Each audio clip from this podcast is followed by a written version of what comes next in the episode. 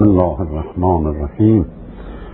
الحمد لله رب العالمين والصلاة والسلام على سيدنا ونبينا أبي القاسم محمد.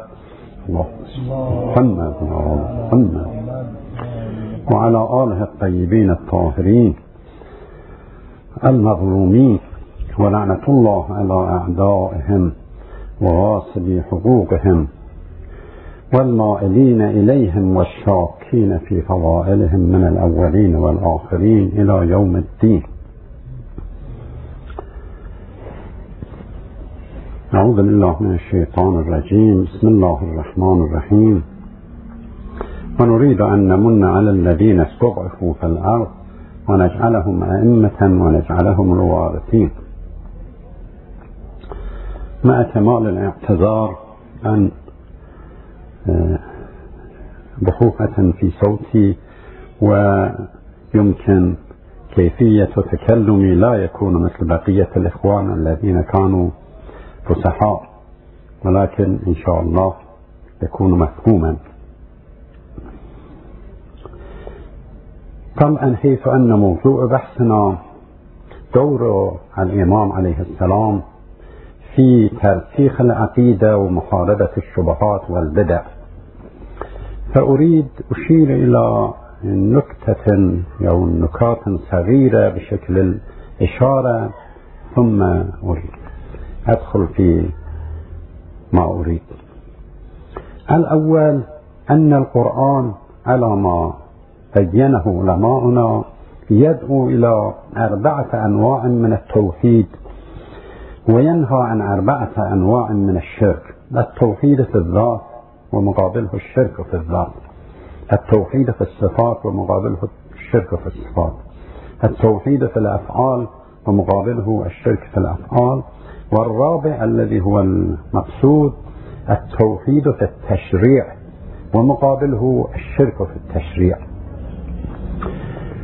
واهتمام القرآن بهذا القسم الرابع أكثر من كل الأقسام الأربعة باعتبار أن الأربعة يخلص في أوائل في أوائل الإسلام وينتهي أمر الإسلام مع المشركين فيبقى المدعين للإسلام والذين هم داخلين تحت رايته. ولكن هؤلاء دائما لا يخلو جمعهم من أشخاص أو جماعات يريدون الزيادة في الدين أو النقيصة منه أو التبديل فيه وهذا الأمر كان موجودا من أول البعثة إلى زماننا هذا. في زمن الأئمة عليهم السلام قبل الغيبة الصغرى وفي زمن الغيبة الصغرى وبعد الغيبة الكبرى دائما الإسلام مثل بقية الأديان كان مبتلا بهذه المصيبة مصيبة البدع ومصيبة التشريع الانحرافات. وكل ما ورد في القرآن من الأمر بإخلاص الدين لله مخلصين مخلصين الدين لله وأمثال فأخلصوا دينهم لله. وما شابه ذلك من الألفاظ ينظر إلى هذا النوع من التوحيد وهذا النوع من الشرك. ثم إنا نرى أن الإسلام يرى الاتهام مدفوعا وممنوعا ما دام لم يثبت بدليل قاطع. مثلا هناك اتهامات يحتاج إلى أربعة شهود. اتهامات يحتاج إلى شاهدين عدلين أو غير ذلك. ولكن حتى أكبر الاتهامات من القتل والزنا والسرقة وغير ذلك نرى أنها يحتاج إلى شهود وإثبات حتى بعد الإثبات أيضا نرى أن لها أحكام خاصة وربما تدرع وهناك اتهام واحد نرى أن نفس الاتهام يكفي في وجوب الابتعاد عن المتهم وهو الاتهام الديني. الاتهام الديني لا يراد به أن مجرد أن شخصا اتهم يجب أن نتهمه ونقول أنه منحرف ومبتدئ وغير ذلك. ولكن بمجرد أن شخصا اتهم بشيء خصوصا في المجتمع الديني وبين المؤمنين اشتهر أن فلان كذا مثلا متهم جماعة آه، ينسبون إليه هذا وجماعة آه، يبرئونه من هذا. نرى أن عندنا روايات في هذا الموضوع. أهل الريب. من فيه الريب؟ يعني جماعة يقولون هو منحرف وجماعة يقولون أنه غير منحرف. جماعة يعتقدون أنه مبدع وجماعة يبرئونه من البدعة نفس كون الشخص مريبا ومن أهل الريب موضوع في رواياتنا وقد وردت روايات كثيرة في الابتعاد عن أهل الريب غير الروايات الواردة في المبتدع القطعي وفي الضالين والمضلين في أهل الريب وردت روايات بهذا العنوان. من جالس أهل الريب فهو مريب أو إذا رأيتم أهل الريب والبدع إلى آخر الرواية التي لا أريد ذكرها. هذه نكتة والسر فيه واضح وهو أن الاحتياط يشتد بشدة متعلقه. مثلا أنا إذا احتملت وجود مثلا آه، زنبور النحلة هذا الحيوان الذي له لسعة صغيرة احتملت وجوده في داخل ملابسي. ربما لا أهتم به. يعني إذا كان خمسين بالمئة أهتم وإذا كان أكثر أقل من هذا ربما لا أهتم. وإذا احتملت وجود العقرب فحينئذ يكون احتمال واحد بالألف أيضا مؤثر. وإذا احتمل واحد وجود قنبلة في بيته قنبلة يخرب البيت ومن فيها. حينئذ نرى أن احتمال الملي... واحد بالمليون هم يكون مؤثر وأن الإنسان لا يقول أنه ما ثبت وأنه مشكوك ويجري أصالة البراءة وأصالة الصحة وأمثال ذلك. لا يوجد عاقل يعمل بهذا. خب عندنا أمور أربعة هي أهم الأمور. يعني كما ذكر الشهيد في القواعد وغيره شؤون الإنسان. في الدنيا أربعة. ماله وعرضه ونفسه ونفسه وعرضه ودينه. هذه الأربعة تقريبا تشمل كل الشؤون التي تحيط بالإنسان. طبعا النفس أهم من المال. ولهذا إذا دار الأمر بين الخطر على النفس أو المال يجعل المال فداء لنفسه. وإذا دار الأمر بين النفس والعرض فالإنسان الإنسان الكامل يضحي بنفسه في سبيل الدفاع عن عرضه. وإذا دار عن بين هذه الثلاثة مع الدين فحينئذ يجعل الدين مقدما على كل شيء. لا شغل لي بمن لا دين له أو أنه يتكلم بالدين وفي الواقع ليس متدينا. المتدين الذي هو مؤمن بالدين لا يقدم على الدين شيئا بل يجعله مقدما على كل شيء ويجعل كل شيء تباعا للدين. فإذا فرق لأن والوجه فيه واضح لأن كل هذه الثلاثة أمور مؤقتة. غاية الأمر أن الإنسان في هذه الدنيا يخسر حياته أو شيء آخر من شؤون حياته. وأما الدين فهو إما عذاب أبدي أو نعيم أبدي. فلا معنى لأن يقاس به أي شيء كان. لا النفس ولا المال ولا العرض. طبعا العرض حينما أقول.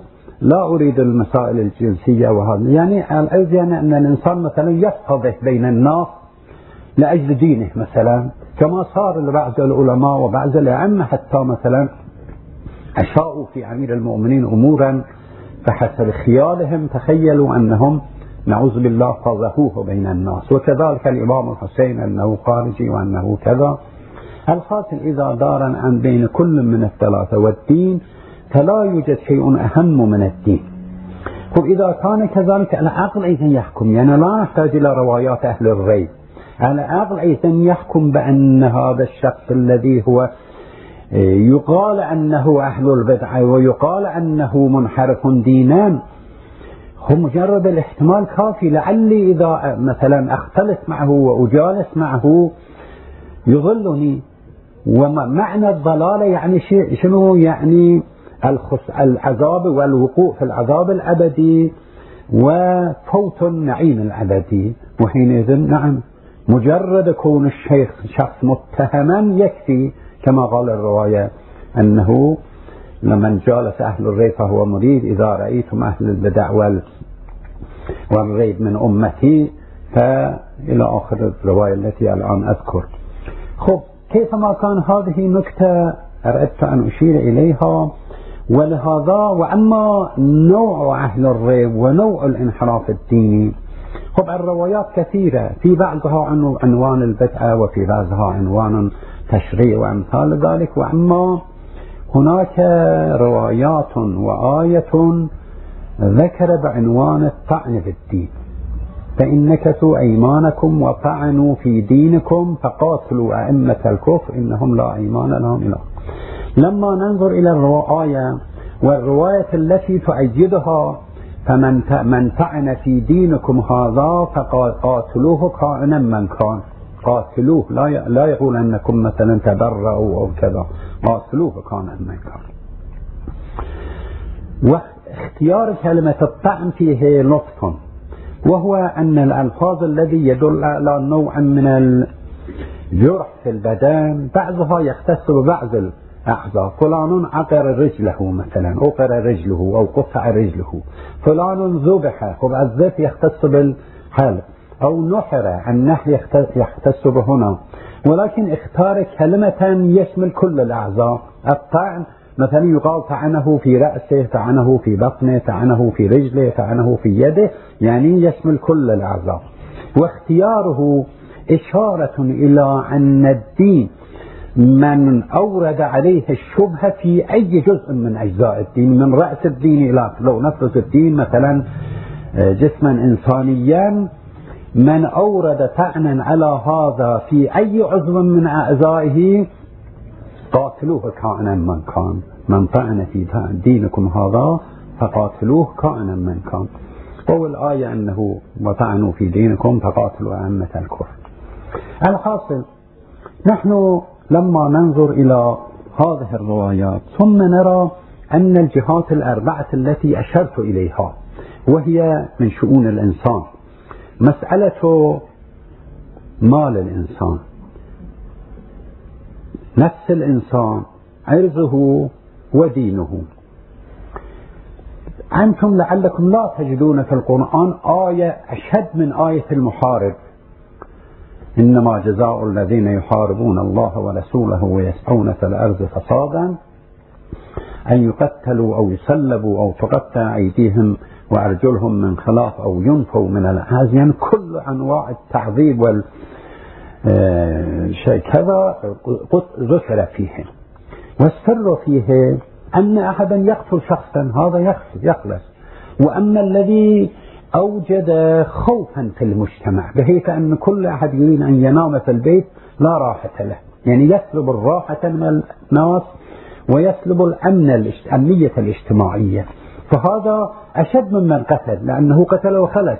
وأما هذا الذي وقف ويخوف الطريق وينزل إلى البيوت ويعمل أعمال يسلب الأمن الاجتماعي هذا ظاهر الآية أنه أشد شيء من جهة المجازات الدينية. خب هذا لم إذا فرضنا وهذه الآية المشهور في الفقه أنهم يطبقونه على الأمور الثلاثة. من سلب الأمنية المالية وقف يسلب أموال الناس بحيث أن الناس يخافون من الخروج بالشوارع ولا أمنية لهم. أو يسلب الأمنية النفسية يعني بالنسبة إلى دمائهم يخافون من قتلهم أو جرحهم أو أمثال ذلك. أو أنه يسلب الأمنية الأرضية بحيث أنه يتعرض لأعراض الناس ولا أمنية لهم من جهة وجود هذا الشخص ولكن الذي قل من رأيت أنهم ذكروه ولكن ذكرت في الروايات أن الآية لا تختص بالثلاثة المبحوث عنها في الفقه لأن الفقه موضوعها هذه الأمور ولهذا لم يبحث عن الفساد الديني وعن المحارب الديني. ولكن توجد في الروايات يوجد في الروايات روايات تسبقها على المبتدئ وعلى الذي عنده إضلال يضل الناس وعقلنا إذا كذلك لأن ذكرنا كما نقلنا عن الشهيد الثاني في القواعد أن شؤون الإنسان أربعة وأهمها الدين. فكيف يكون سلب الأمنية من المال؟ موجبا لقتل الشخص وقطع رجله ويديه وسلبه ونفيه وأمثال هذه الأمور. وأما إذا سلب الأمنية الدينية بحيث أن كل أحد لا يأمن على أولاده أنهم يبقون على هذا الدين الحق الذي بيدهم. ودائما في حالة خوف لعل ابني ينحرف ويسير مثلا يذهب إلى إلى فلان ويقبل اراءه الضالة وأمثال ذلك. إذا كان الشخص سلب عن المجتمع الأمنية الدينية بحيث أن المسلمين لا أمن لهم من جهة عقائدهم. إما بالنسبة إلى كلهم أو بالنسبة إلى ضعفائهم فهذا أكثر نوع من أنواع المحارب. فحينئذ آية المحارب أيضا تشمل وإن كان البحث يحتاج إلى آه، بحث طويل وأنا لا أريد أن هذا مقدمة يطول ونبتعد عن أصل المقصد. ولكن أنا بحثت هذا في رسالة خاصة وأثبتت بأن المحارب يشمل سلب الأمنية الدينية أكثر مما يشمل. كيف يقال أن الذي سلب الأمنية المالية يصدق أنه يحارب الله ورسوله؟ هذه الجملة ينطبق على أخذ المال ولا ينطبق على أخذ الدين. ها؟ لا يقال أن الذي أخذ أديان الناس وسلب الأمنية الدينية يقال أنه ليس ممن حارب الله ورسوله ولكن إذا أخذ ماله فهو ممن يحارب الله ورسوله. مع أن الدين يرتبط بالله ورسوله أكثر من المال وأكثر من النفس وال عرف لا آه، نخرج آه، واعتذر من طول المقدمة لأنه كان لازم باعتبار أن ما أريد بني الدفاع صاحب الزمان صلوات الله عليه عن الدين الذي هو موضوع بحثنا على قسمين. قسم منه يرجع إلى الانحرافات الخاصة بنفسه صلوات الله عليه. هناك عقائد يجب أن نعتقد في حقه صلوات الله عليه وفي مقابله جماعة كانوا يضلون الناس عن هذه العقائد المرتبطة به. وهناك عقائد لا يختص به صلوات الله عليه فالعقائد إسلامية أو أحكام دينية كانت جماعة يضلون الناس ويلقون آراء غير ما هو الواقع فورد في التوقيعات الشريفة ما يردعهم ويدفع شبهاتهم.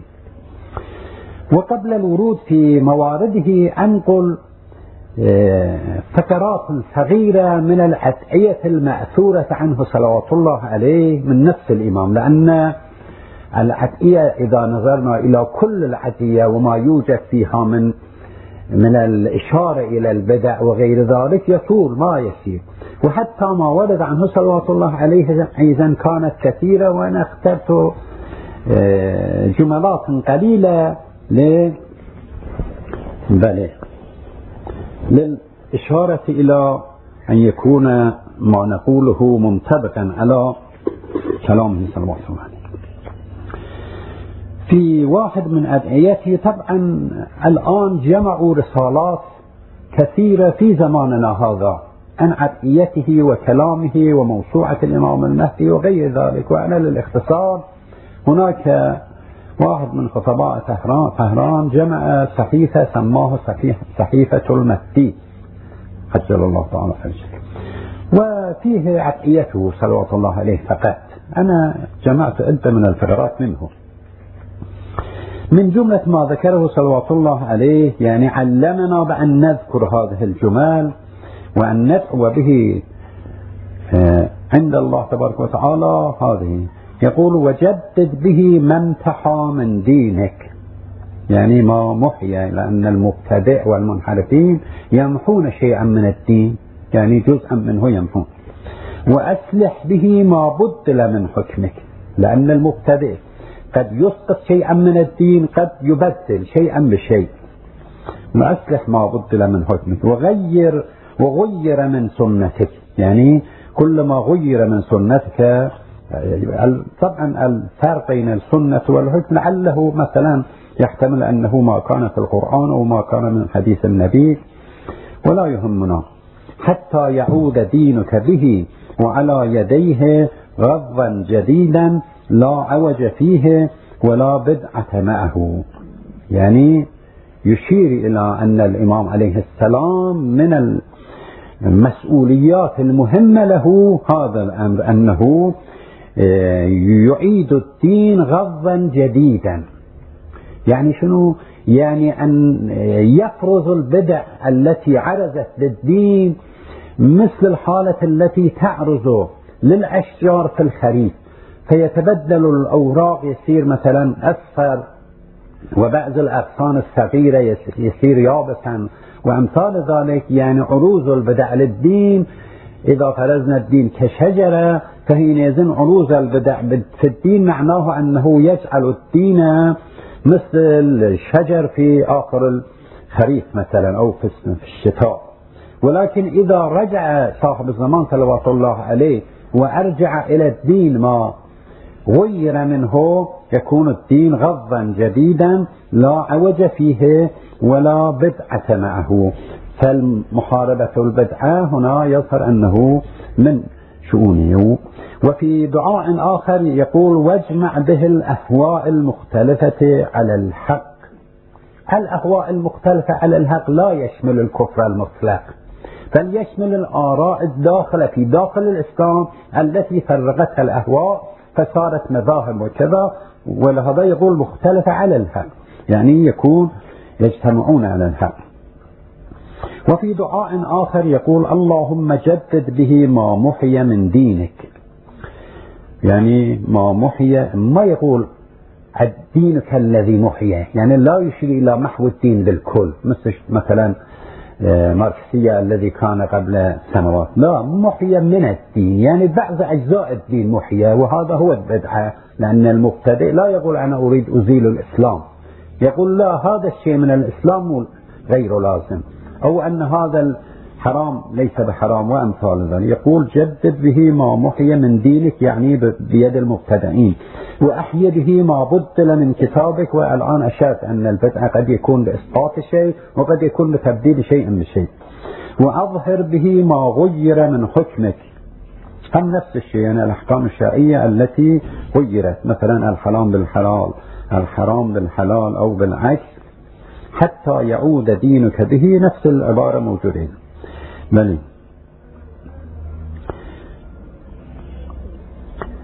خالصا غضا جديدا خالصا مخلصا يعني خالصا مخلصا لله كما في القرآن مخلصين له الدين أو أخلصوا الدين لله.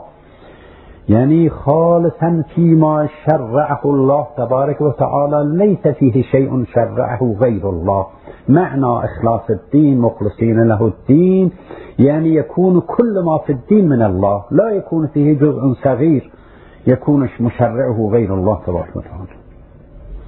لا شك ولا شبهة معه وباط ولا باطل عنده. لا شك فيه ولا شبهة معه. وقد يكون الدين نفس الشيء ولكن يكون شيئا منها في محل الشك والشبهة. يعني يعرضون شبهة يبقى هذا الشيء كأنه الناس ما يعرفون أنه واقعا من الدين أو ليس من الدين. هذا هو الذي يريد بهذه الجملة. ولا بدعة لديه. اللهم نور بنوره كل ظلمة. اللهم نور بنوره قلوبنا إن شاء الله. وهد بركنه كل بدعة. يعني يكون ركنه هادما لركن البدعة. يعني كأن هناك ركن للبدعة. نزع ركن الإمام عليه السلام وركن الدين مكان هذا الركن الذي هو ركن البدعة طبعا إذا وضع ركن مكان مكان ركن آخر يعني يخرب الركن الأول لأن نزعه في مكانه. وهدم بعزته كل ضلالة. طبعا في كثيرة وفي دعاء النطفة يقول أين المنتظر لإقامة الأمس والعوج؟ أين المدخر لتجديد الفرائض والسنن. تعرفون أن الأمت والعوج هذا العوج في الدين ليس إلا البدعة والانحرافات. وتجديد الفرائض والسنن يعني شنو؟ لو فرضنا أن الفرائض والسنن بقي على ما هي عليه على الذي جاء به أمير رسول الله والأئمة عليهم السلام فحينئذ لا معنى للتجديد. معنى التجديد يعني أنهم غيروها وجعلوه شيئا آخر. مرة ثانية يأتي الفرائض الأصلية. أين قامص آثار الزيغ والأهواء؟ أين مستأصل أهل الإناث والتضليل والإلحاد؟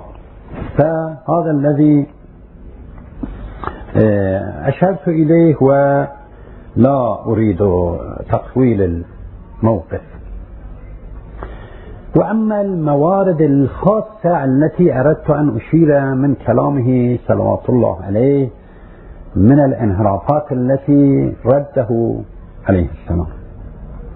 طبعا كثيرة في التوقيعات وفي الأشخاص الذين وصلوا إلى حضرته ولكن هناك رواية هي معركة الآراء. بل جماعة يريدون أن لا يقبلوه وجماعة يقبلونه وفيه إبهامات في مضمونه أوجب بعض الأعاظم. تقريبا لهم كلام فيه ولكن الذين في قلوبهم زيغ في مسألة الولاية من داخل التشيع تحدث عنهم ولا حرج. يعني جندوا جيوشهم في مقابل هذه الرواية بشكل عظيم بالعربية والفارسية والعجيب. يعني كأنه قامت قيامتهم لهذه الرواية. وإذا أشير إلى المورد الذي أجاب الإمام صاحب الزمان عليه السلام للشبهة تعرفون علة غوغائهم وشائعاتهم الرواية عن سعد بن عبد الله الأشعري القمي متكلم الشيعة في قم صاحب كتاب المقالات.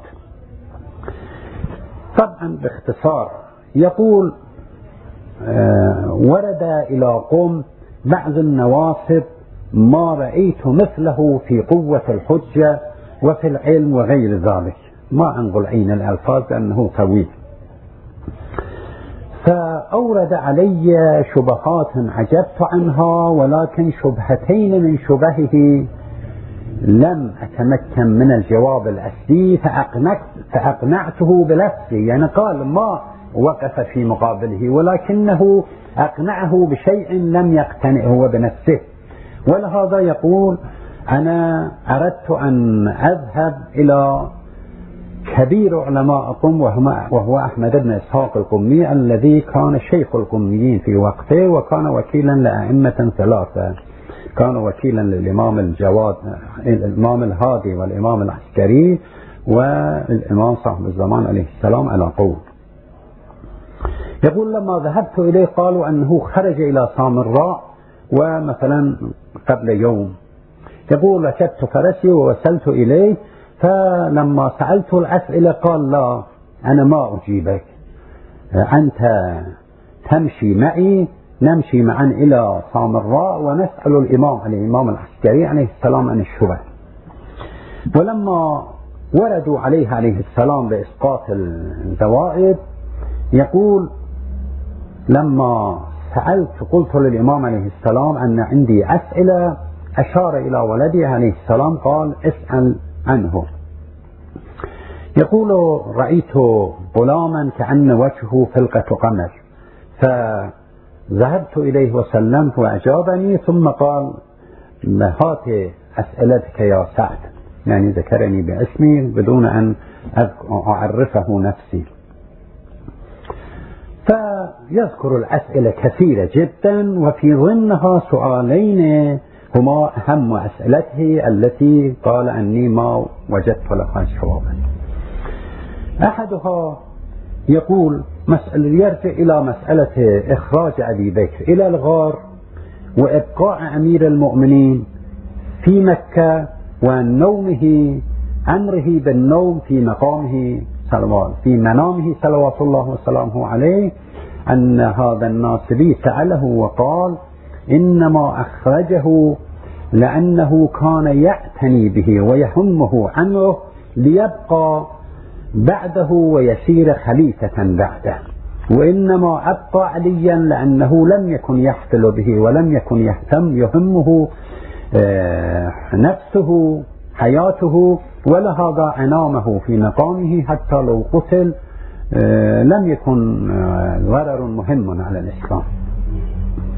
خب لما سأل الإمام عليه السلام الإمام عليه السلام طبعا الأجوبة النغزية في هذه الموارد يعني أوقع في النفوس من الأجوبة الحلية لأن الأجوبة الحلية تطول وربما لا يقبل وأما إذا أوردت عليه ما يعتقد به ومن أمثال ما يقول فحينئذ كيفما كان الإمام هو أعرف لماذا لم يذكر الأجوبة الحلية التي توجد هنا وفي بعض الروايات وهكذا في الكتب الكلامية. الإمام أجاب بنكتة واحدة وهو أن العامة ينقلون بأن صاحب الزمان بأن رسول الله صلى الله عليه وآله وسلم قال الخلافة بعدي ثلاثون سنة ويطبقونه على الخلفاء الأربعة.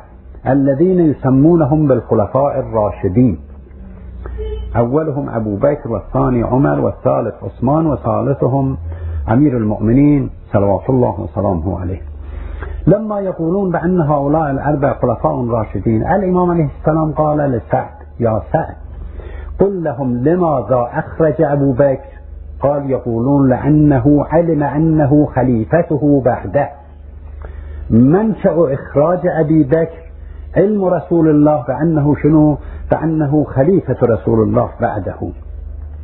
قال الإمام عليه السلام إذا كان ملاك الإخراج كونه خليفتان فقد أخبر رسول الله بأنهم كلهم خلفاؤه.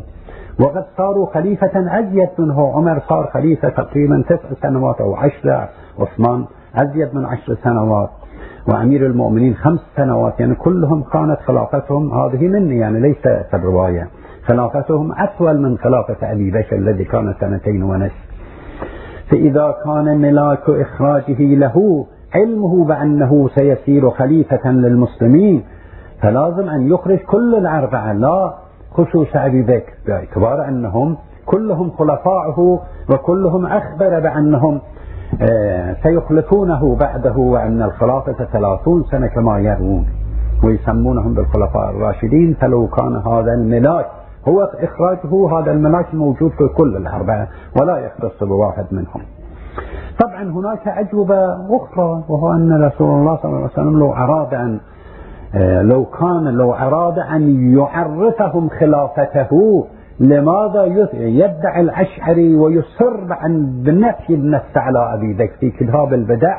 يرد على البكرية الذين يدعون النص على أبي بكر بأن رسول الله لم ينص على أبي بكر. لماذا لم ينص يخرجه ليفكر الفقر الرازي والفلان وهذا الناصبي بأنه شنو بأن هذا الإخراج لعل لأجل أنه علم أنه سيصير خليفة إذا يريد أن يجعله خليفة ينص عليه يقول فلان خليفتي بعدي لماذا ما قال هذا آه، بهذا الشكل غير المستقيم يريد أن يعرفه مع أنه غير ضال على ما يريد وجواب أخرى وأنه أنه لم يخرج وإنما خرج فرق بين أنه أخرجه معه وبين أنه خرج معه التقى معه في الطريق كما ينص عليه الروايات الكثيرة في الدر المنصور وغيره.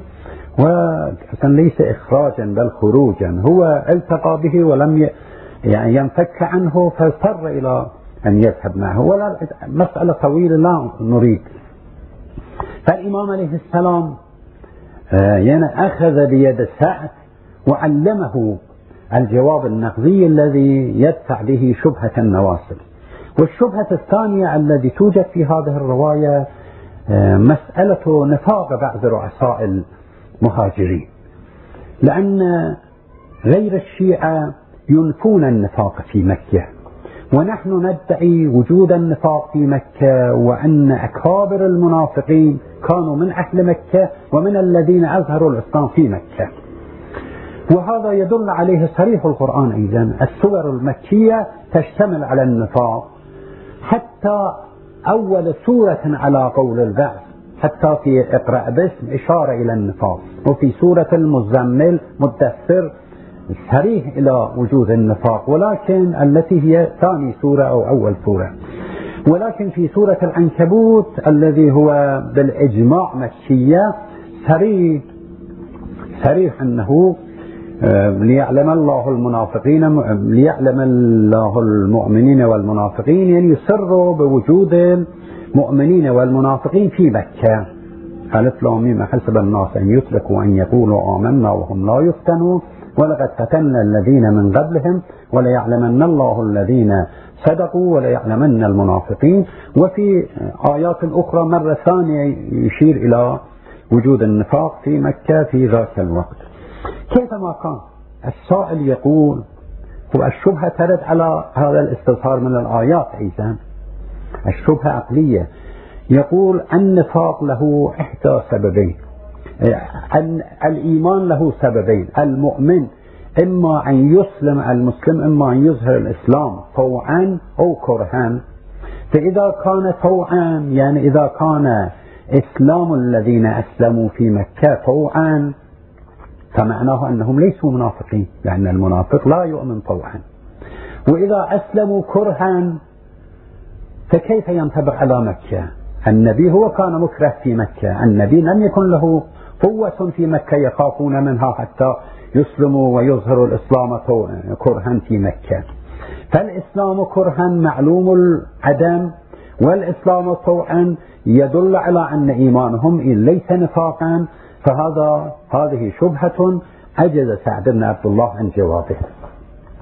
الإمام عليه السلام علمه؟ وقال نعم.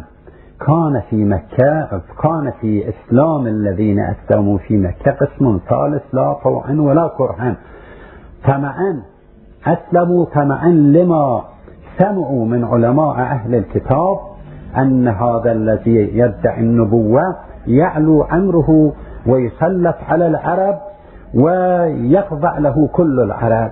ولهذا آه، علموهم بأن آه، يعني يكونوا حوله حتى آه، يصل إلى إمرة بلد أو رئاسة أو مال أو غير ذلك. ولهذا أسلم وصار حوله ولم يكن كرها ولا طوعا. ولكن سمعا في المستقبل الذي علموا وجوده.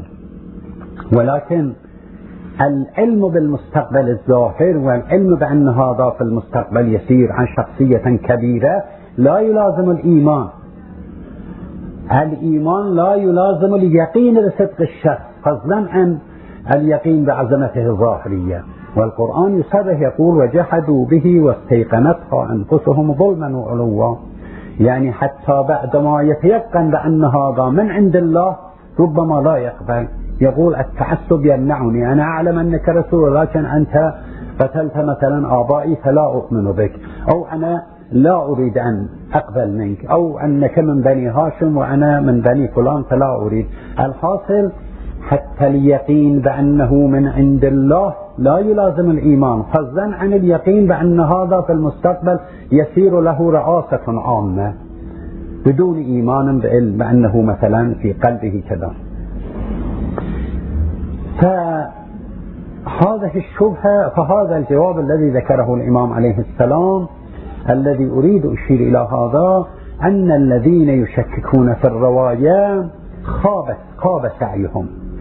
وذلك لأن هذه الأجوبة لا يحتاج إلى التعبد. يعني لو نفرض أن هذا الجواب أصلا ليس من محسوب جوابين عقليين يؤيدهما طول التاريخ وحتى زماننا هذا. أنا رأيت بعيني أن شخصا كان يتنبأ أن هذا الشخص الفاضل في المستقبل مثلا يسير مرجع. وكان يصرح سمعت منه أن هذا لازم أكون ألازمه حتى بعد ثلاثين سنة أو أربعين سنة أستفيد من رئاسته مثلا. ويوجد أشخاص في الملوك أن شخصا لازمه من زمن لم يكن له أي شأن. فلازمه حتى أنه صار ملك فوقف معه. والحاصل قد يحصل العلم بمستقبل شخص وأنه في المستقبل يصير ملكا أو رئيسا أو يكون له شوكة ودولة. إما هذا العلم يكون من طريق التعملات العقلية في فراسته ولياقته وهذه الأمور أو يكون بالرمل والجفر وإخبار الشياطين والجن. أو أو إخبار أهل الكتاب كان شائعا كما كان شائعا في زمن في مكة والمدينة. فبأي نحو كان وجد من علم هذا المستقبل في حق النبي فجاء وأظهر الإسلام للمستقبل الذي آه، كان يريد أن يناله في ببركة النبي صلى الله عليه وسلم. فهنا نرى أنه صلوات الله عليه ما ترك سعد بن عبد الله يفهم ويكون عاجزا في مقابل النواصب الذين يوردون على عقيدة الشيعة في البراءة عن المخالفين بهذه الشبهة. فعلمه جوابا آه، إذا رجع يرد على الناصبين بهذا الجواب. والجواب جواب كما ذكرت لا يتوقف على أن يكون كلام معصوم أو تعبد. لو فرضنا أن أحدا نعوذ بالله قال بأن الرواية جعله واحد من العلماء. نقول فليكن هذا العالم؟ آه، يعني أجاب عن هذه الشبهة بجواب عقلي محسوس في كل الأزمنة موجود. كلنا نعرف أن أشخاص يجتمع يعني يذهبون حول شخص لما يتفرسون فيه ويتنبؤون فيه بالمستقبل الظاهر. وهناك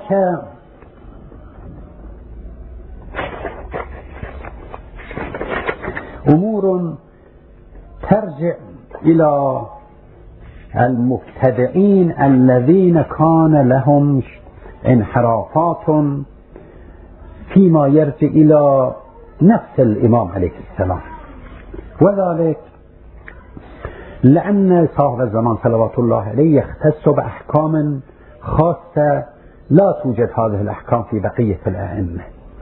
مثلا ورد الروايات أن من ادعى النيابة فهو ملعون وكذا وكذا بدون الرأي وبقية الأئمة كانوا أحياء وكانوا محسوسين يرون هم الناس الناس يرونهم وهم يرون الناس فكان دعوى النيابة بدون النيابة الواقعية صعبا قليلا اتفق ولكن أقل لم يتفق في حقهم ما اتفق في حقه صلوات الله عليه. من المدعين للنيابة بشكل واسع. فلهذا وردت روايات في تكليب هؤلاء ولكن نحن لا شغل لنا بنفس هؤلاء الأشخاص ولكن الذي نستفيد منها شدة موقف صاحب الزمان صلوات الله عليه من المنحرفين والمبتدئين التي لا نراها في زماننا هذا في مقابل البدع. هذه الشدة الذي نراها في إمامنا صلوات الله عليه نار لا نراها في في مأموميه والمعتقدين بإمامته. بل نرى عندنا كسلا وخمولا وضعفا في الدفاع في محاربة البدع. الآن نرى عباراته. بله.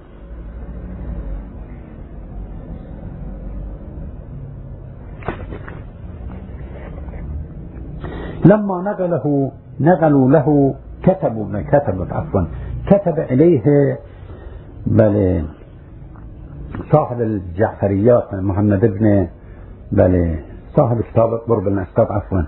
هذا الشخص عنده توقيعات كتبها إلى صاحب الزمان عليه السلام. فيها أسئلة كثيرة من جملتها سأله عن الشلمقاني الذي هو كان من أتباع الحلاج وكان ادعى أولا النيابة ثم ادعى النبوة وأمورا كثيرة وادعى الألوهية بمعنى يعني مثل الصوفية الذين يعتقدون بوحدة الوجود ادعى وحدة الوجود والحلول والاتحاد وأمثال ذلك.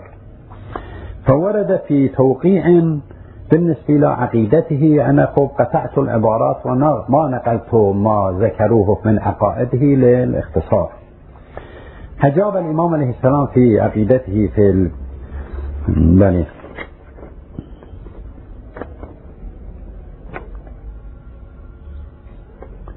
مثلا أنقل كلمة حتى يعرف الذي الشيء الذي رده الإمام عليه السلام.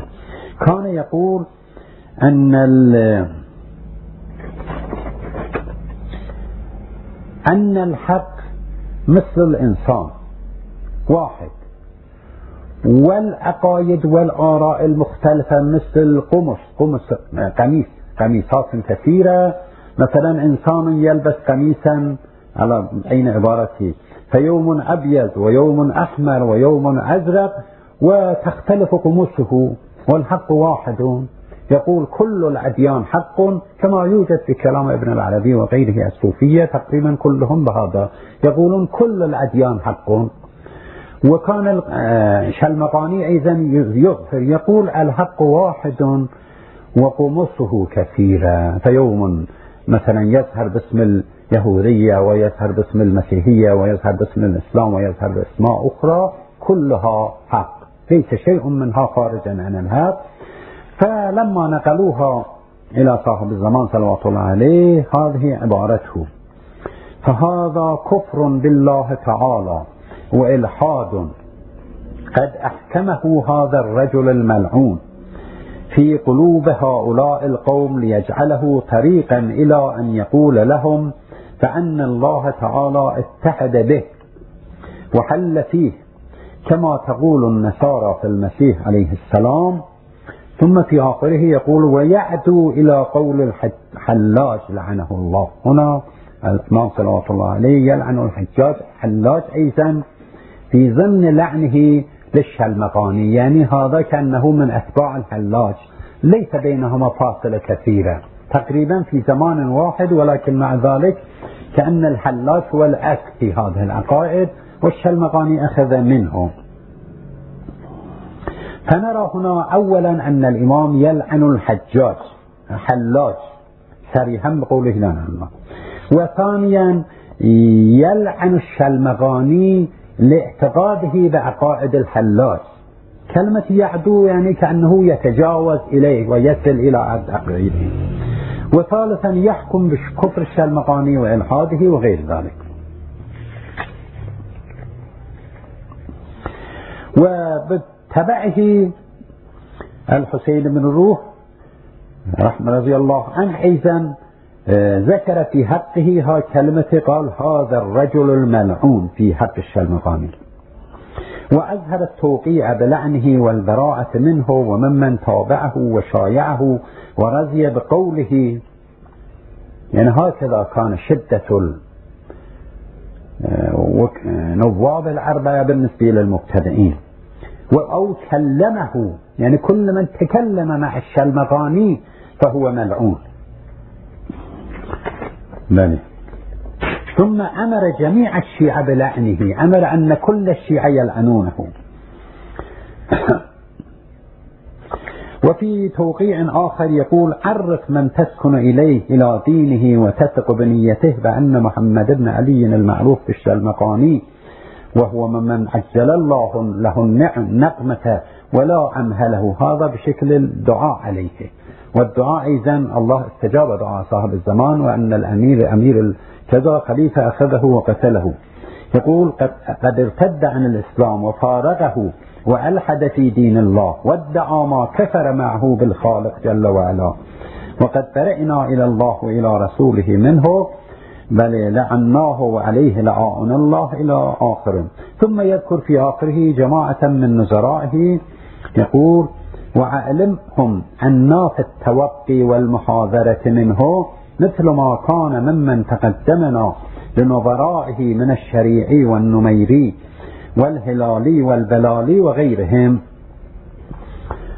بلي ثم يقول ولم يدع أحدا من الشيوخ إلا وأقرأه إياه. وكتب من بعده منهم بنسخته في سائر الأمثال. فاشتهر ذلك في الطائفة فاجتمعت على على لعنه والبراءة منه. طب الذي كان قسي من هذا؟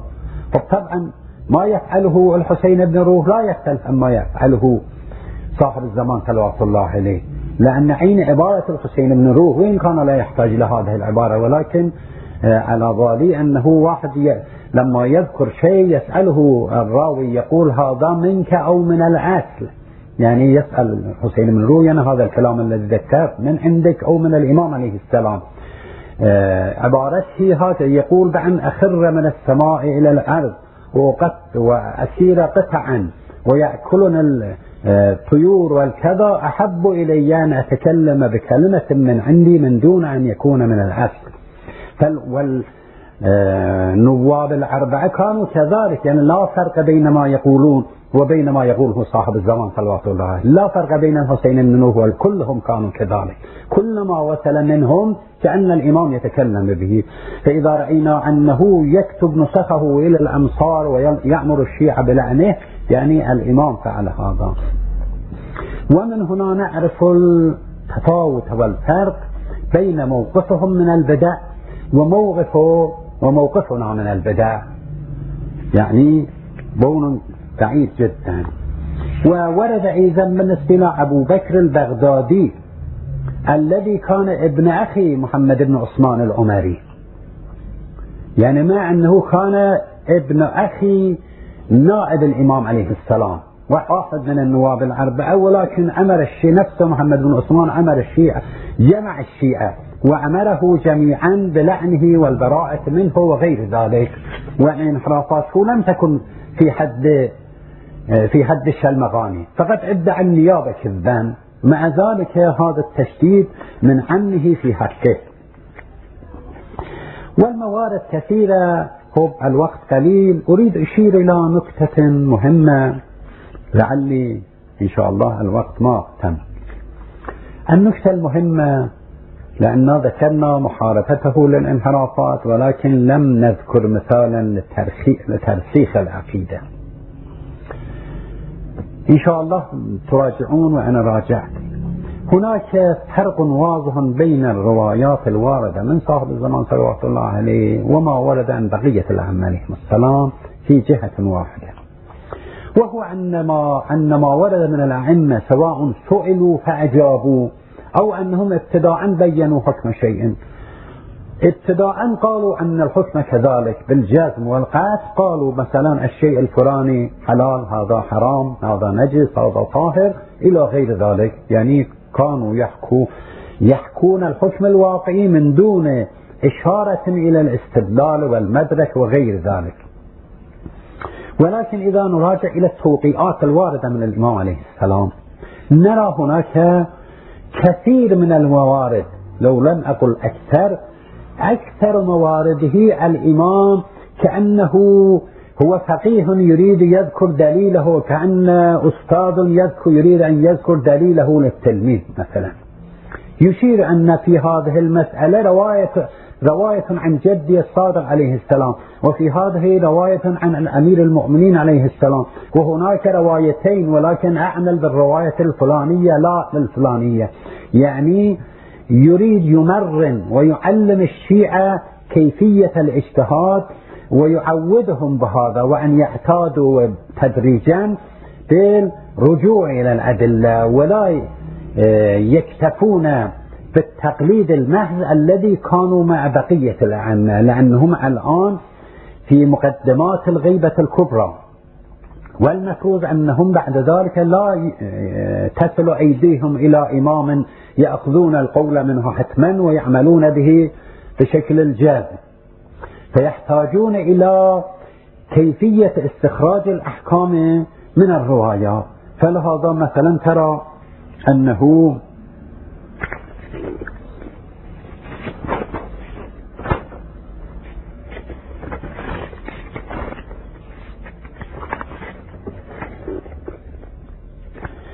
لما يسأله عنه عن كتاب التكليف للشلمغاني هذا الملعون كان له كتاب آه، كان يعمل به بعد لعنه وترده يعني ورد من الإمام عليه السلام آه، أمر بالعمل بهذا الكتاب إلا روايتين منه. يقول فما صح لكم مما خرج على يده برواية الثقات فاقبلوه. يعني يرجع الشيعة إلى العمل برواية الثقات يعني يعلمهم برجوع إلى الأحاديث والكذا. ثم لما يسأله بل صاحب كتاب قرب الأسناد يسأله عن التكبير في القيام بعد التشهد الأول. يعني إذا واحد قام من السجدة من الركعة الثانية بعد السجدتين تشهد وأتم التشهد حينما يريد أن يقوم هل يكبر ويقوم أو لا؟ لما يسأل من الإمام الإمام لا يبين حكمه مرة واحدة. يقول حكمه أن تقول بحول الله وقوته أو يقول حكمه التكبير. لا. الإمام صلوات الله عليه يقول إن فيه حديثين. أما أحدهما فإنه إذا انتقل من حالة إلى حالة أخرى فعليه تكبير. يعني ينقل أحاديث جد جده الصادق يقول في رواية هكذا. وأما الآخ أخرى يعني الرواية الأخرى فإنه روي أنه إذا رفع رأسه من السجدتين الثانية من السجدة الثانية فكبر ثم جلس جلس. يعني بعد السجدة الثانية كبر ثم جلس وتشهد. ثم قام فليس عليه للقيام بعد القعود تكبير يعني الإمام صاحب الزمان بدلا أن يبين الحكم الواقعي مرة واحدة يقول في هذه المسألة روايتين إحدى الروايتين يأمر بالتكبير والرواية الآخر ينهى عن التكبير ثم يعلمهم كيفية العمل بالمتعارضين. وبأيهما أخذت من باب التسليم كان ثوابا. يعني هنا شنو؟ هنا يقول أن في مثل هذا التعارض أن اعمل بالتخيير.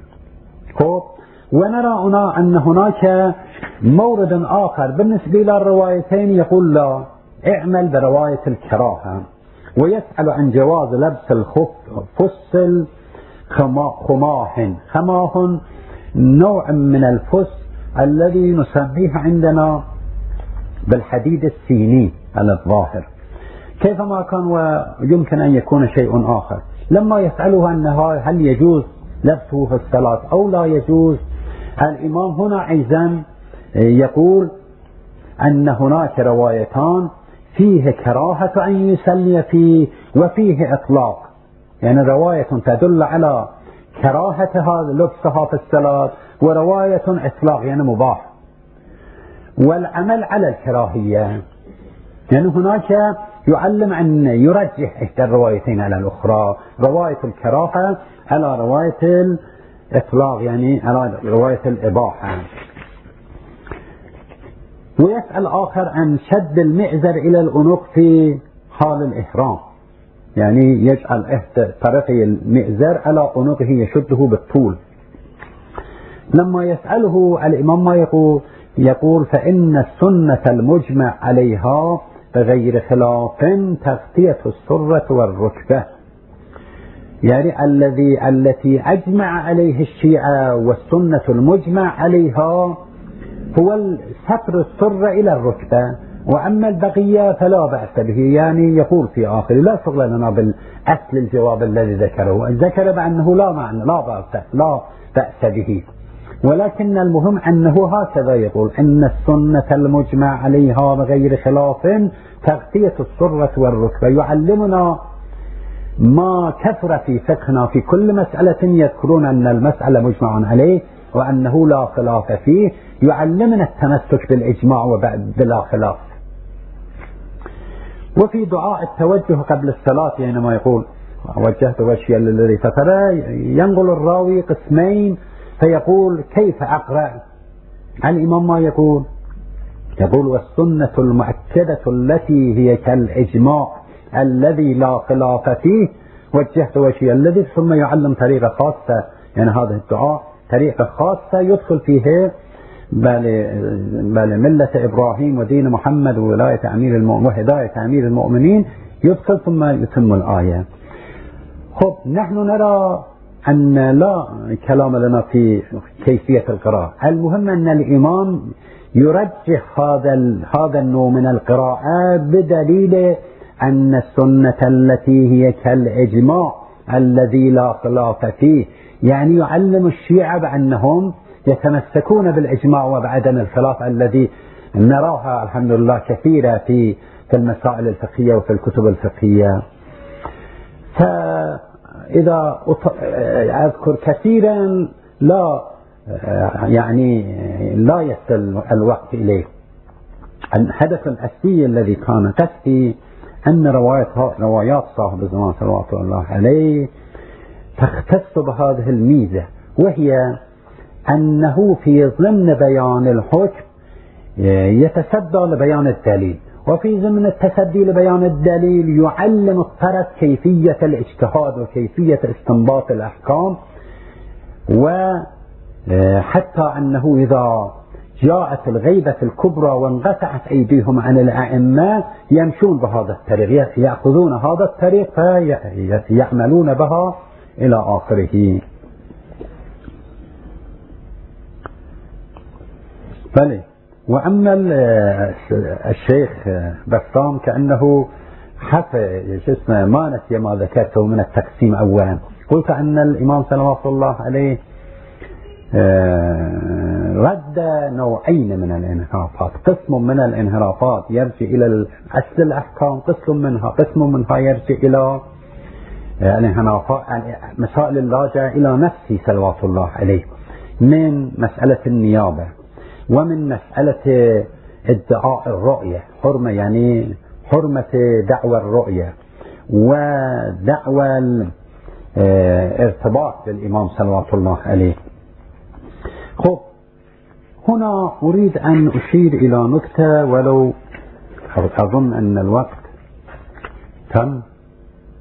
بس هذه النكتة أشير ولا بل أكون بس مثل قد يكون نعوذ بالله شهوة الكلام.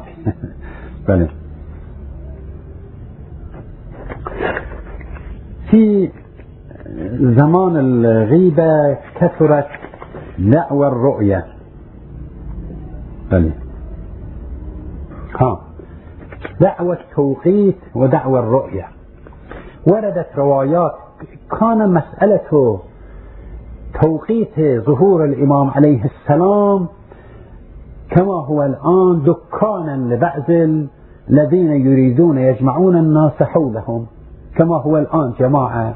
لا رأوا رؤيا قال فلان المتنبئ أنه في آخر المائة الفلانية أو في سنة 80 90 95 ما شاء الله وأنهم رأوا رؤيا وما شابه ذلك من الأمور التي آه، سمعنا بعضها من الأمور واقعا يعني يلعبون بالحقائق الدينية. وهذا المعنى كان في ذلك الزمان أيضا موجود. وكانوا يعني هذا المعنى دكانهم أني أعرف زمان الظهور وهكذا. فوردت روايات شديدة في هذا الباب. في بعضها يقول ظهور أما ظهور الفرج فإنه بيد الله وكذب الوقافون وفي رواية أخرى ثلاث مرات يقول لما يسأل هل لهذا الأمر وقت؟ يقول عليه السلام كذب الوقاتون كذب الوقاتون كذب الوقاتون. وفي رواية كذب الموقتون ما وقت ما وقتنا فيما مضى ولا نوقت فيما مستقبل. وأما الانحراف الثاني وهو دعوى المشاهدة. فقد ورد بأشد من التوقيت يعني بالنسبة إلى الذين ادعوا رؤيته يقول وسيأتي من شيعتي من يدعي المشاهدة. ألا فمن ادعى المشاهدة قبل خروج السفيان والسيحة فهو كذاب مفتر خب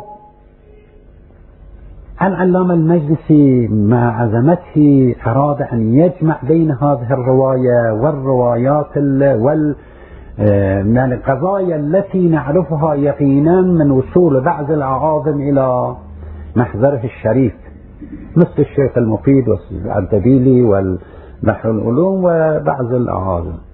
طبعا بعض القضايا التي نصبت إليهم أيضا كذب. يعني الآن في زماننا هذا اختلقوا للسيد بحر العلوم لقاءات كثيرة لا أثر له في الكتب فقط يوجد عند بعض المداحين. ولكن أصل المسألة مسلم بأنه كان تشرع يعني حصل له هذا الشرع هذا الشرع. فالشيخ المجلسي يقول الجمع بين هذه الحقائق التي نعرف وبين الروايات التي تدل على التكذيب أن مورد التكذيب من شاهده وادعى البابية والسفارة بينه وبين الشيعة. يعني أنا لقيت الإمام عليه السلام وأمرني جعلني بابه وجعلني سفيرا بينه وبينكم. روايات اللعن يقول يرجع إلى هذا. وأما من لم يدعي شيئا فقد قال أنا شاهدته ولكن لم يدعي أنه مثلا وكيل أو نائب أو كذا فهذا خارج عنها. نحن نقول أصل لا معارزة. أولا هذا جمع تبرعي لا توجد له قرينة من الرواية الرواية يقول من ادعى المشاهدة ما يقول من ادعى المشاهدة وال مثلا نيابة وأمثال ذلك. لا توجد. يعني رواية جمع تبرعي. ولكن أصلا لا حاجة إلى الجمع ولا معارزة روى كما أشار الشيخ الجليل الذي تكلم أمس أشار كلمة ولكن خب ما أثر. الروايات الناهية عن المشاهدة لا ينهى عن المشاهدة لا يكذب المشاهدة. يقول كذب من ادعى المشاهدة. فرق بين المشاهدة وبين دعوى المشاهدة. والجمع بينهما هو أن كل من شاهد واقعا يخفي كما هو المسلم بين علمائنا. يعني كل من يروى في حقه أنه تشرف بخدمته الشيخ صلوات الله عليه نرى أنه كان يخفي وظهر الآن بشكل لا يريد. ثم أخذ الميثاق من الذي اطلع على العام بأنه لا يظهره ما دام حيا. فهؤلاء فهذه القضايا الذي ينقل عن المتشرفين بخدمته كله من هذا القبيل. لم يكن لهم ادعاء المشاهدة بل كانوا يخفون ويطلبون من الذي اطلع على الأمر أيضا أن يخفي هذا الأمر.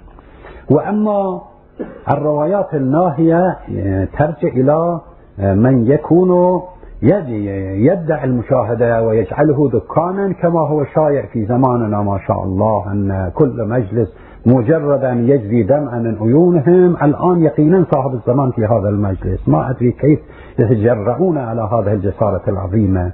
وكيف أعطى صاحب الزمان لهم الوكالة بأن يتكلموا من عنده أنه هنا. واقعا هذا يعني آه، قريب من الكفر أن الإمام يعني وصل الآن من الابتذال إلى الافتضاح مسألة الرؤية صار إلى مسألة الابتذال والافتضاح يعني بيد هؤلاء الأراذل الذين هكذا يتكلمون. خب هنا نكتة صغيرة هم أقول وأعتذر من طول الكلام وهو أن الغيبة الصغرى كانت بين الإفراط والتفريط. من أول دخول التصوف إلى التشيع في ذلك الزمان لأن أول صوفي شيعي أو أدعى التشيع هو الهلاج كما يصرح به الشيخ المفيد. وقبله كان التصوف خاصة بالتسنن فقد كان عند السنة. وأول شيء صوفي تشيع أو أدعى يدعي الإمامة هو الحلاج ثم الشلمقاني وبعد إلى زماننا هذا. فكان هناك جماعة من الشيعة المحمدية والكذا جماعة كثيرين نسيرية كلهم كانوا غلاة.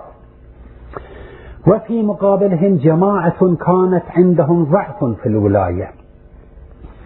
من حكمته صلوات الله عليه أنه حينما كان يسأل عن الأسئلة التي لها طرفين. يعني إذا يقوي هذا الطرف يستفيد منه الطرف المقابل وإذا يقوي الطرف آه، مثل آخر يستفيد الأول نراه بحكمة عجيبة يجيب عن هذه الأمور في مثلا يسأل عن تقبيل العتبات قبر الإمام عليه السلام. يعني يظهر أن هناك كانوا عفوا الذين يسجدون على القبر ويضعون وجوههم على القبر ويقبلون إلى غير ذلك. فالإمام عليه السلام لو فرضنا أنه لا هذا حرام وشرك كذا إلى آخره استفاد منه الذين آه، يدعون إلى ضعف الولاية وتنقيص من مقام الأهم. ولكن ماذا قال؟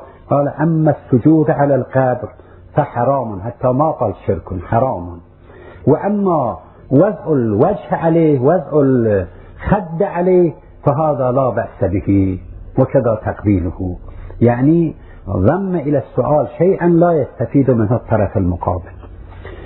ويسأل الآخر عن الصلاة إلى القبر بأن يجعل القبر قبلة. ويظهر أن هذا كان موضع اعتراض بعض المخالفين أنكم تسجدون إلى القبر وأن قبور عامتكم مثلا قبلتكم وكذا. فكانوا يتوقعون أن الإمام عليه السلام يجيب بما ينتفع ينتفع هؤلاء به. ولكن الإمام عليه السلام ما أجاب بما ينتفعون بل بما أضرهم. قال أما الصلاة إلى القبر أن يكون القبر أمامه فلا بأس به. يعني ما أقول أين العبارة ما أريد التقييد وأما الصلاة أمام القبر أو الصلاة على يمينه ويساره فلا يجوز لأن الإمام لا يتقدم ولا يساوى. يعني لما جعل السائل في سؤاله كلمة قبلة يعني جعل القبر قبلة يظهر أنه يسأل على نحو يكون الجواب أنه لا يجوز. يعني أراد أن يستفيد ضد مسألة الولاية وأن ينقص من مقام الأئمة. ولكن الإمام أجاب وخيب سعي الذين أقترحوا هذا السؤال قال لا بأس بالصلاة على القبر والمطلب معلوم.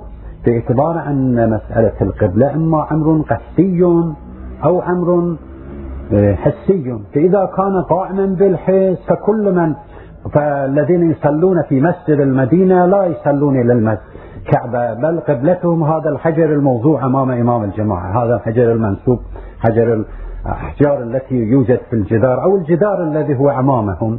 لأن القبلة كل ما كان أمام الإنسان فهو القبلة. فإن قالوا أن قبور أئمتكم قبلتكم نقول أن قبلتكم هذا الحجر الموضوع أمامكم. وإن قالوا أن لا ننول آه، آه، مثلا صلاة إليه وأننا ننوي الصلاة إلى الكعبة فصارت القبلة بالنية لا مجرد وقوع شيء أمام الإنسان. نقول نحن كذلك نصلي وراء قبر الإمام ولكن قبلتنا هو الشيء الذي يكون القبر إليه وهو الكعبة. كيفما كان فأعتذر من تطويل الكلام. والسلام عليكم ورحمة الله وبركاته.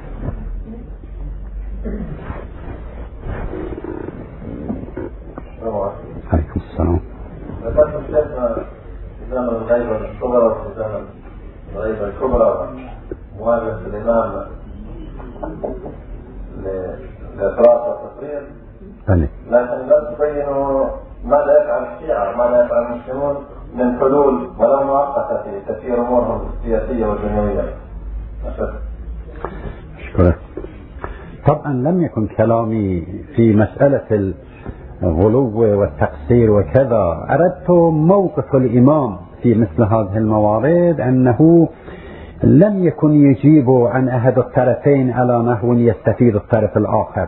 وأما موقف الشيعة بين الإفراط والتفريط هو التمسك بما ورد عن أئمتهم لأن ما ورد عن أئمتنا صلى الله عليه وما بينه لنا علماؤنا ومتكلمونا هو حتى المتوسط بين الإفراط والتفريط الأخذ بما وصل إلينا من علمائنا متكلمينا ولأنهم شراح كلام أئمتنا.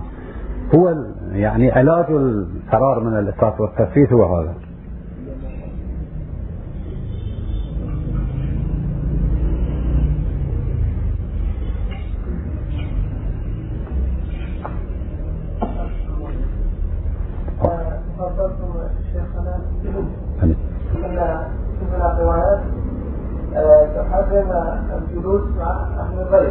بلي ولكن هناك ذكر قضية وهو أن لابد الإنسان أن يبحث عن الحق بلي ويستمع من الناس يعني يعني يستمع من جميع أهل الآراء وأهل المذاهب حتى يخص الحق والباطل بلي فما هو يعني موقفنا لابد أن نسمع يعني من الطرف المقابل وأم أنه لا يجوز أصلا السماع لأهل البيت.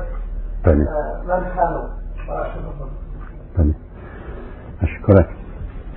هذه شبهة قوية وربما كثيرا من المنحرفين يتشبثون بقوله تبارك وتعالى الذين يستمعون القول فيتبعون أحسنه. وبهذا يجلبون حتى العوام الذين ليس عندهم قدرة التشخيص على مجالسهم ويعرفون أنهم بمجرد أن حذروا مجالسهم مدة طبعا يقبلون ما عندهم لأنهم ليس عندهم قدرة التشخيص. ولكن الآية الكريمة ما يقول الذين يستمعون القول فيتبعون أحسنه. يعني هناك قول حسن وأحسن طبعا غير الحسن والأحسن هم موجود. يعني القول القبيح هم موجود. الآية لمصلحة ذكرت كذلك. فالآية خاصة بمن يشخص الأحسن من غير الأحسن؟ لو فرضنا أن هذا الذي يستمع القول ليس عنده قابلية تشخيص الأحسن من غير الأحسن فالآية لا تشمله.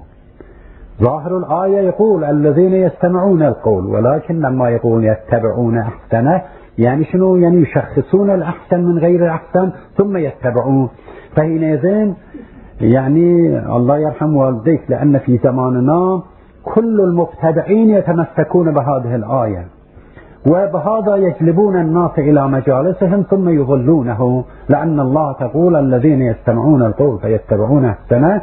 ومعلوم أن هذا الحامي خب من أين يعرف بسطان كلام الفلان الذي له مهارة في في التدليس وغيره؟ بل وهذا مسألة عقلية أيضا يعني الإنسان مثلا أنا أقول لا الذين يستمعون القول فيتبعون أحسنه أنا أبحث عن مثلا الفلان الذي ما قرأ شيء من الطب ونفسي يذهب ويستمع إلى كلمات الدكاترة ويحكم بينهم. مثلا يختار لا هذا المرض دواءه هذا لا ذاك.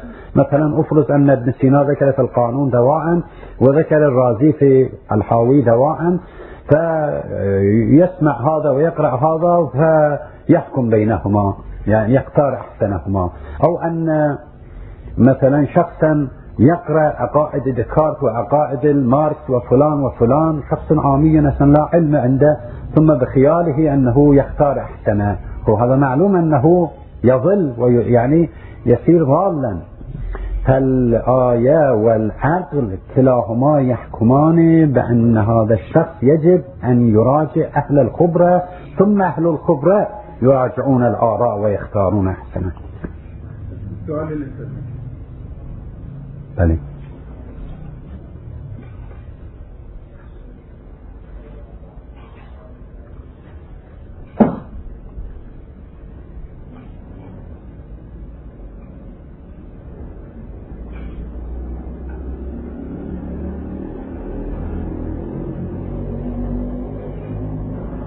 على جميع الموجودين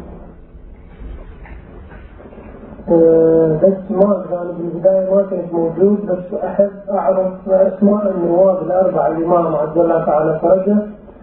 وإذا أمكن آه، السنة اللي كانوا بيها يعني المدة كل واحد آه، كم يبلغ آه، نائب الإمام وشكرا رحمة الله جميعا نسألكم الدعاء. مدة يعني زمانهم يقرب من سبعين سنة تقريبا ولكن بالدقة بالضبط الآن ما أقدر إلا أجيب الكتاب وأذكر. الآن يعني مدة أعمارهم باعتبار أن موضوع بحثي كان يعني محاربة الإمام عليه السلام للانحرافات وترسيخ العقيدة. هذه نكتة مهمة سؤال جيد ولكن حيث لم يرتبط بموضوع بحثي يعني ما كتبت بالضبط. وإذا أتكلم بالتقريب هم كأنه ما يناسب.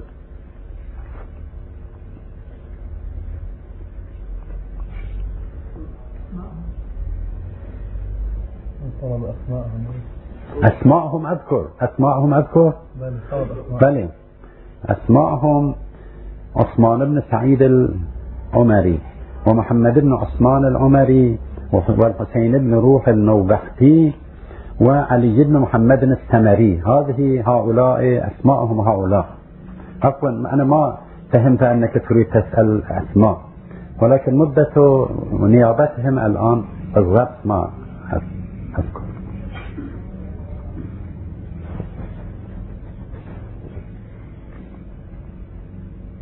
جزاكم الله خير الجزاء. السلام عليكم ورحمة الله وبركاته مولانا الكريم. نسأل الله سبحانه وتعالى على هذا اللقاء الذي سأله لنا جزاكم الله خير جزاء مولانا الكريم مولانا الكريم عندي سؤال من أحد الإخوان يقول به قرأت كتاب عن الجزيرة الخضراء. ما مدى صحته وارتباطه بالحجه عجل الله على فرجه الكريم؟ هل شيء من الصحة الذي ذكر في هذا الكتاب؟ وما هي العلامات الحتمية للظهور؟ جزاكم الله خير الجزاء طبعا سؤالكم هذا صار سؤالين. علامات الظهور العلامات الحتمية للظهور سؤال خاص. ومسألة الجزيرة الخضراء هم سؤال آخر. أما بالنسبة للجزيرة الخضراء يعني قل ما يوجد من أكابر علمائنا صرح به. نعم نقل عن بعض كتب علمائنا الكبار أيضا ولكن في في الحالات التي لأن بعض علمائنا الكبار مثلا كتب كتابا في شبابه أو كذا فلم آه، يتحقق كثيرا كما كان في أواخر عمره. ولكن سواء قبله العلماء أو لم يقبل الذي أعتقده أن هذا الشخص الذي اعتمد عليه الشيخ المجلسي كان أمينا لأن المجلسي يوثقه.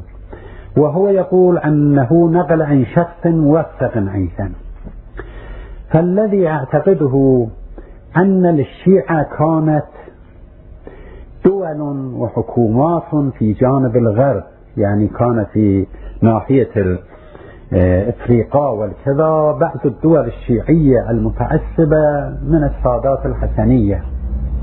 وفي ذلك الوقت ربما يسمونه بالإمام. طبعا الأغلب لم يكونوا شيعة اثنا عشرية كانوا إسماعيلية أو غير ذلك.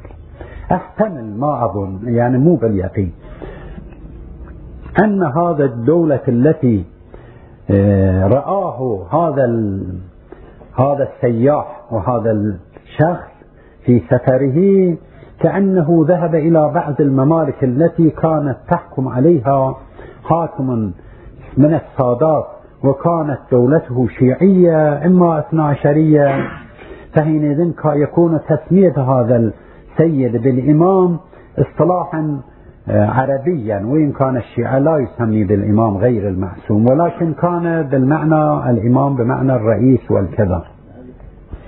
فكان تسميته كانوا يسمون هذا الملك أو هذا الرئيس بالإمام لأنه حاكم ديني ومن السادة ومن أولاد رسول الله وقد كون دولة عادلة في قطعة من الأرض ولا يعني رآه هذا السياح الذي مثلا كان يذهب في البحث فتخيل أنه صاحب الزمان صلوات الله عليه.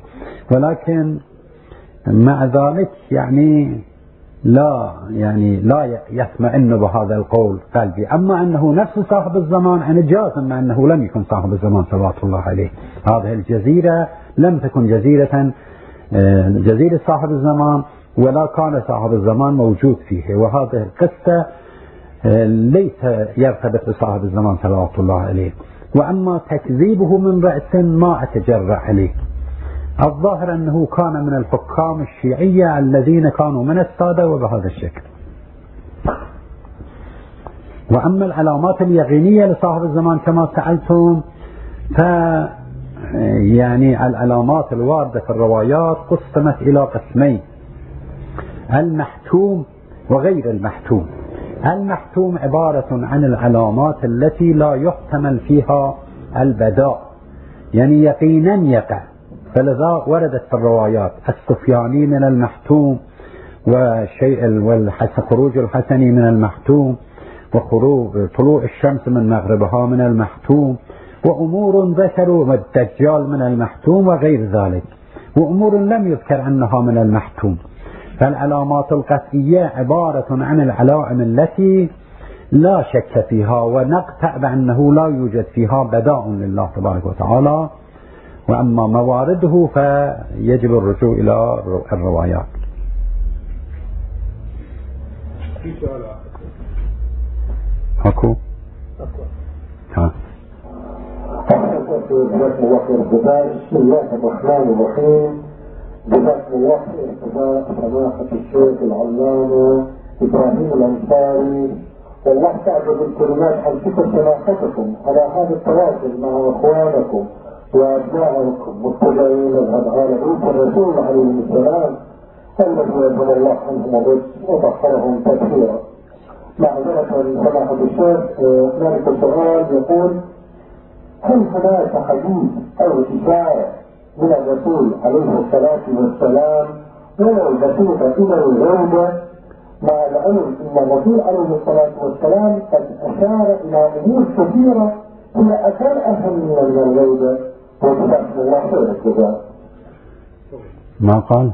النبي صلى الله عليه وسلم عنده في روايات إشارة إلى الغيبة مع أنه أشار إلى أشياء مهمة بلي بلي أشار إلى الغيبة وقد جمعوا الروايات الواردة عن رسول الله هم يوجد من طريق الشيعة هم من طريق السنة ويوجد في كتاب في المجلد تقريبا ثالث عشر القديم من البحار الذي يكون واحد وخمسين واثنين وخمسين وثلاثة وخمسين. هناك روايات كثيرة هم عن رسول الله وعن غير الرسول وعن الأئمة عليهم السلام عن رسول الله. إذا روايات موجودة تشير إلى الغيبة. نعم موجود وليس واحدا. و بل أحسن كتاب في هذا الموضوع من, من أحسن الكتب في هذا الموضوع ما كتبه آية الله المرجع الكبير الشيخ الصافي في مسألة بل صاحب الزمان صلوات الله عليه. اسمه نسيت الآن. مشهور يعني من أشهر الكتب في هذا الموضوع. منتخب الأثر بل في الإمام الثاني عشر بل. والسلام والصلاة والسلام على صاحب الزمان صلوات الله عليه. واللعنة على أعدائه. الله يحفظكم ولا من السؤال وهنا. يقول عندما روايات تذكر لنا عندما يظهر الحجة عند الله تعالى قدر الشريف قد علينا من صار وعوانه يظهر بالسيف بحيث إذا وجه السيف إلى الجبل يدك الجبل دكا.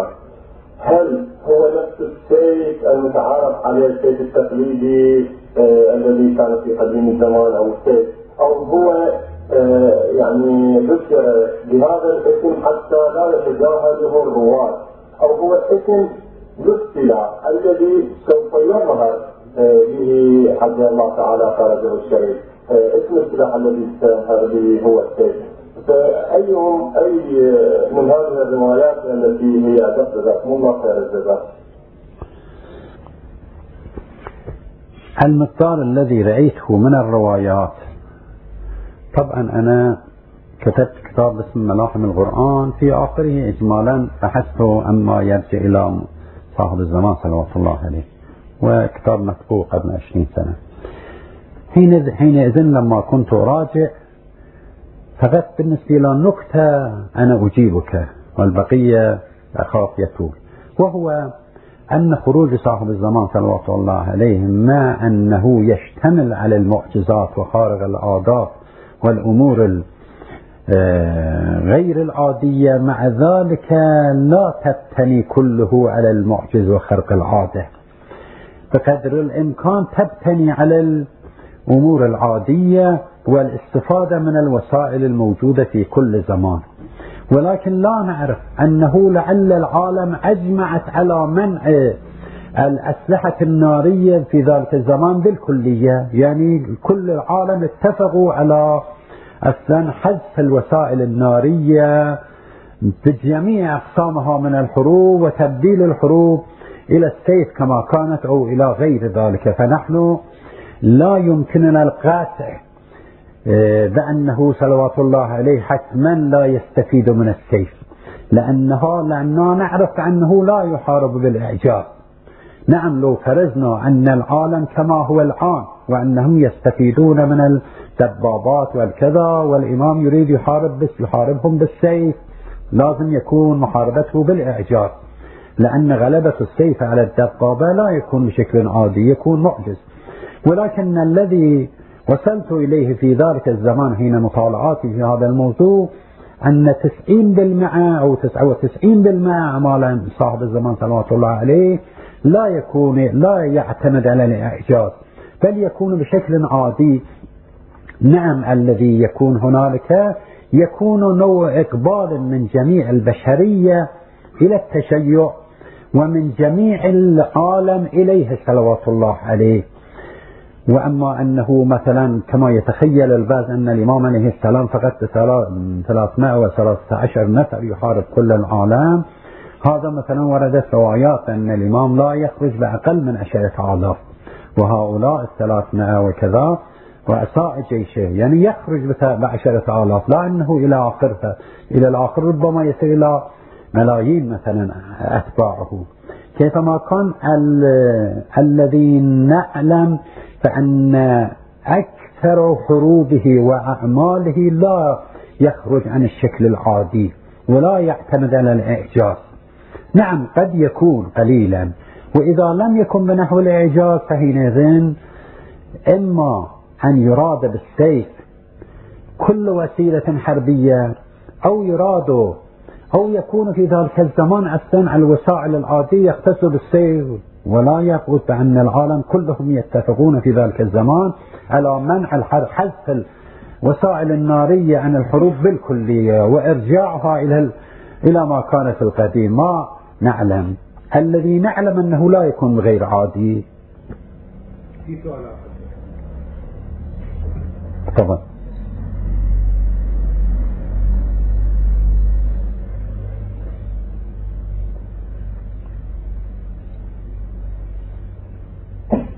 السلام عليكم ورحمة الله وبركاته. وعليكم السلام. سماحة علام الجليل الشيخ إبراهيم الأنصاري وعلى جميع خان المؤمنين.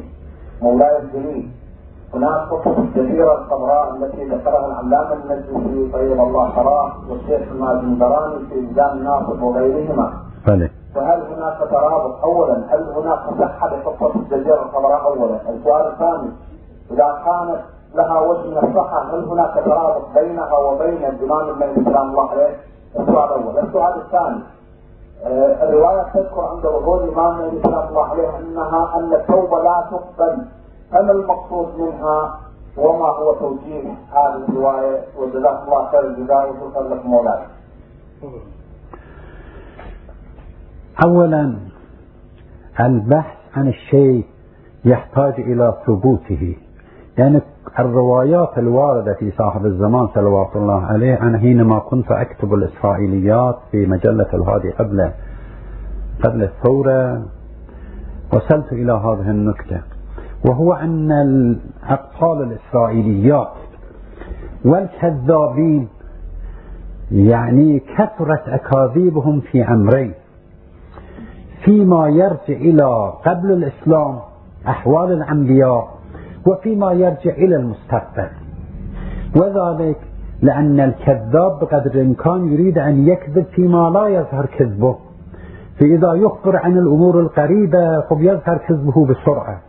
وأما إذا يخبر عن إدريس وعن جرجيس وعن الأنبياء السابقين الذين لم يكن يعرف العرب منهم شيء فحينئذ يحدث عنه ولا حرج. لا يمكنهم تكذيبه وكذلك نرى لكعب الأحبار وأمثاله دور كبير في في أخبار الأخبار المستقبلة. مع يعني قلة حياة يقول في معك كذا يصير كذا في معك كذا يصير كذا يعني يخبر عن المستقبل كأنه يعلم الغيب. وكذلك غيره من هؤلاء لهم أخبار غيبية. فحينئذ بمجرد ورود رواية واحدة لا يمكن أن نزعه إنسان موردا كذا. لا شك أن الوضع بعد ظهوره صلوات الله عليه أشد من زماننا هذا. لأن قبول التوبة كلما آه، ظهر الواقع أكثر يكون قبول التوبة أقل. ولكنه باصطلاح العلماء يكون مقولا بالتشكيك يعني بالأرقام. يعني قد يكون قبول التوبة 90% مثلا 80% 70% وهكذا. ليس دائما بين الوجود والعدم أنه مرة يقال التوبة يقبل أو لا يقبل. قد نقول أنه التوبة في زمنه صلوات الله عليه لا تقبل كما تقبل في هذا الزمان الذي الناس لا تصل أيديهم إلى شيء. يكون يعني حالهم أسعد من زماننا. ولكن أن التوبة ترتفع بالكلية ما أظنه لبقاء التكليف في ذلك الزمان. وكان السؤال الأول الآن هل رابط بين الجزيرة الخضراء وأما مسألة الجزيرة الخضراء فقد أجبت عن عن الشخص الذي سأل قبله. قلت على عقيدتي الجزيرة الخضراء لا رأس له بالإمام صلوات الله عليه. وليس من. ولم يثبت رواية برواية صحيحة عن معصوم أو نحوه حتى يكون إنكاره مثلا آه، سببا لإنكار الأمر الديني. لا قصة نقله شخص حتى لو كان واقعا صدق لا يكون من أنكره يعني إشكالا عليه. أحسنتم مولاي. الله خلاص. صلى الله على محمد وآله الطاهرين ولعنة الله على أعدائهم أجمعين.